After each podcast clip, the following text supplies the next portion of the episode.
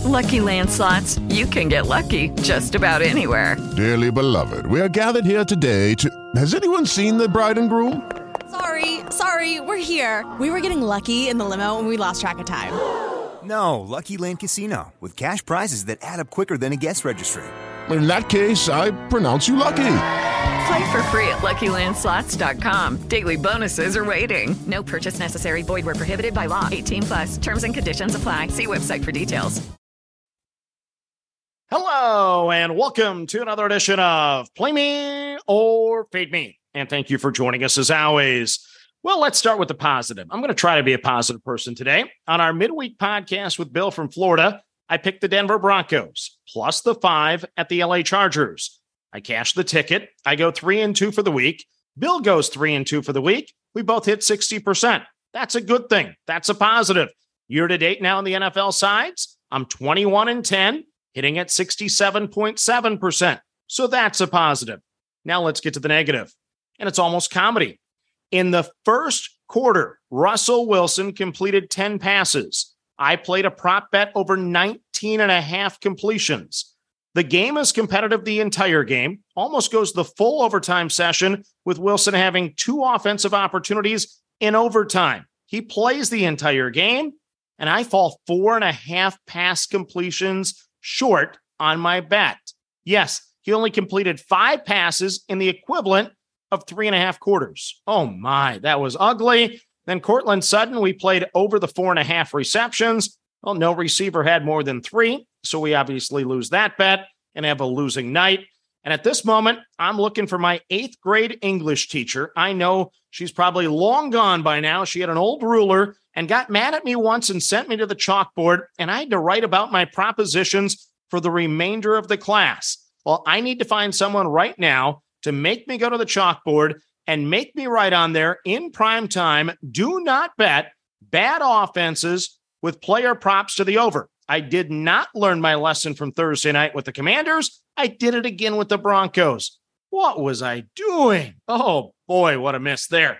Okay, so let's get to the card for Tuesday. We're going to have Major League Baseball taking center stage. And then we'll have our Sunday four pack for college football. Yeah, a little late, but I have four college football games that I want to get out there. So let's start in the National League in Major League Baseball. It is the San Diego Padres under the one and a half in the first five at a minus 115. So I like good pitching. Hopefully that's what we get tonight. The Padres have a scary lineup. They're averaging 4.42 runs per game in the playoffs. First trip through the order has been extremely productive for the Padres, scoring runs in five of seven games. For Philadelphia, it's Zack Wheeler getting the call for the Phillies to try to stop those hot Padre bats. He has a 2.82 ERA, a 1.04 whip. Splits are a little mixed, though. The bad, his road ERA was almost two runs higher than his home ERA this season. The good, his evening ERA was almost two and a half runs better than his daytime ERA. Both playoff starts for Wheeler have been on the road. Six and a third innings, no runs against the Cardinals. Six innings, three runs against the Braves, with all three of those runs coming in the sixth inning. So he's yet to give up a run in the first five this postseason. He's been really good the first time through the order most of the season. One start against the Padres this year, way back in May. He went seven innings and gave up no runs. So I'm feeling up for a good five inning sweat today. I'm going to take the Padres under the one and a half in the first five at the minus 115. You can cue the music. I'll take good pitching over good hitting. Let's cash it. Next up, we go to the American League. Take two in game five between the Guardians and the Yankees. So, oh boy, I like my plays going into Monday. Now we have an extra day of rest, and now I'm not so sure. Sounds like Nestor Cortes is going to go on short rest for the Yankees. And if I'm seeing the stats correctly, he's only pitched once on three days rest. That was back in 2019.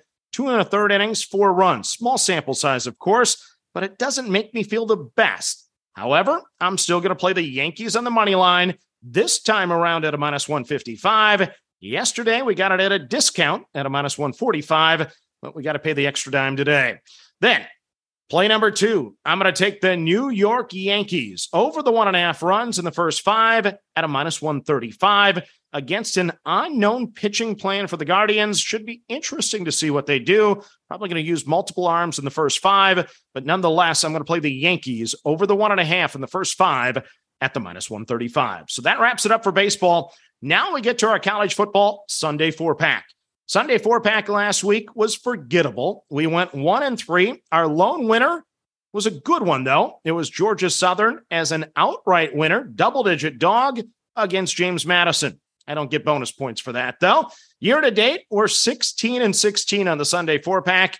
So we're finally down the juice, $136.35. Overall, college football here on the podcast, we're up $319.88, or let's round that up to like 3.2 units. We did make a unit of profit last week. It just didn't happen with the four pack.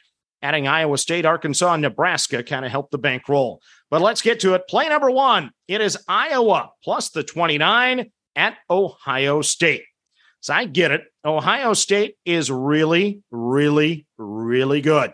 Iowa's only three and three, but we're still getting 29 points, and Iowa's yet to give up 28 points in a game. Their D is giving up an average of 9.8 points per game. Both teams are coming off a bye. Ohio State has a tough road game at Penn State on deck. Maybe a little bit of a look ahead spot here. 2017 is actually the last time these two teams met. Urban Meyer was still coaching at Ohio State. It was a 55 to 24 rout that day with Iowa winning. That's crazy to think of.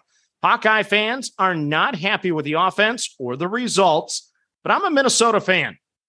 And the Hawkeyes have won the pig, the Floyd Rosedale, 17 of 21 years. So I have a ton of respect for that guy on the Iowa sideline, Captain Kirk. I can't sugarcoat the first six games, but I don't expect a 45 nothing type game on Saturday I kind of expect it to be like 24 13 or something like that going into the fourth. And keep in mind, the Iowa punter will make Ohio State work a little harder for those points. So, once again, I'm going to take the Hawkeyes plus the 29 at the Buckeyes of Ohio State. Next up, we go to the Pac 12. We're going to lay the six with the Oregon Ducks against the UCLA Bruins. So, remember when I bought into Penn State last week at Michigan? This feels like deja vu to me. Chip Kelly goes back to Oregon with an undefeated team.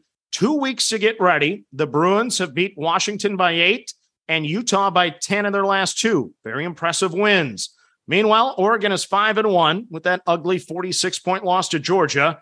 The Ducks beat Stanford by 18 and Arizona by 27 in their last two leading up to this showdown. Oregon has scored 41 or more points in five straight games. UCLA's defense has given up 31 or more points in three of four games.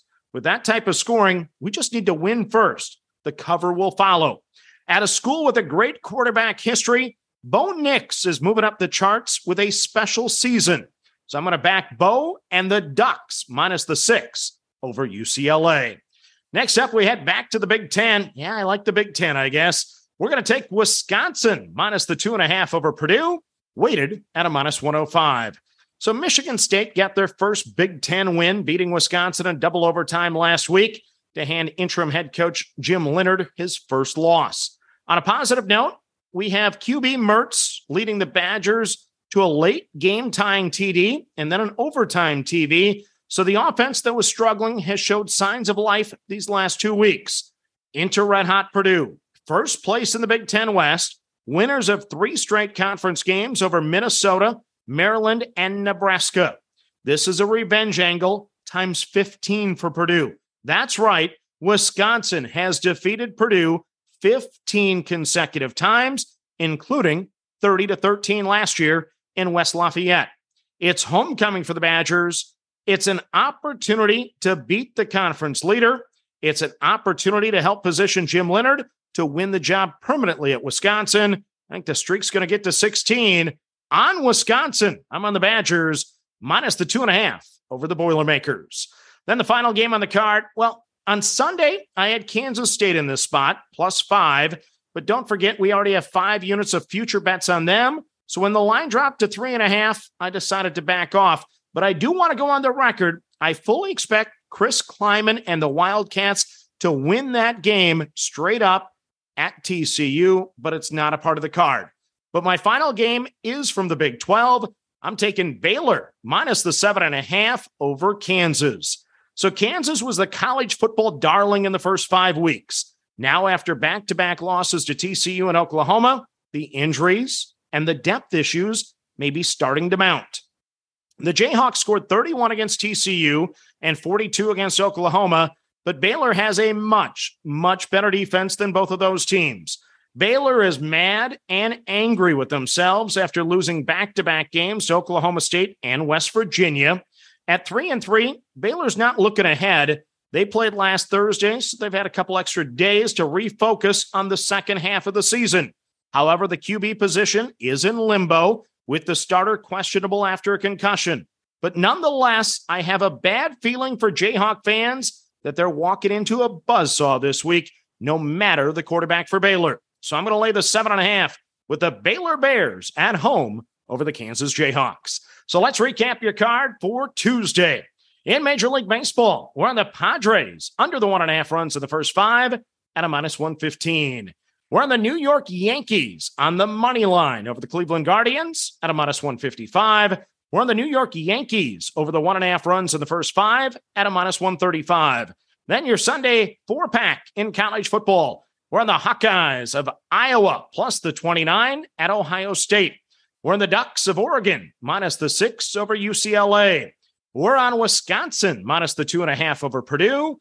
And we're on Baylor minus the seven and a half over Kansas. So that's your card for a Tuesday. As always, manage that bankroll. Don't chase money. Have fun and let's cash some tickets together. Good luck, everyone. Okay, round two. Name something that's not boring. Laundry? Ooh, a book club. Computer solitaire, huh? Ah, oh, sorry, we were looking for Chumba Casino. That's right. ChumbaCasino.com has over 100 casino style games. Join today and play for free for your chance to redeem some serious prizes. ChumbaCasino.com. No purchase necessary. Full prohibited by law. 18 plus terms and conditions apply. See website for details.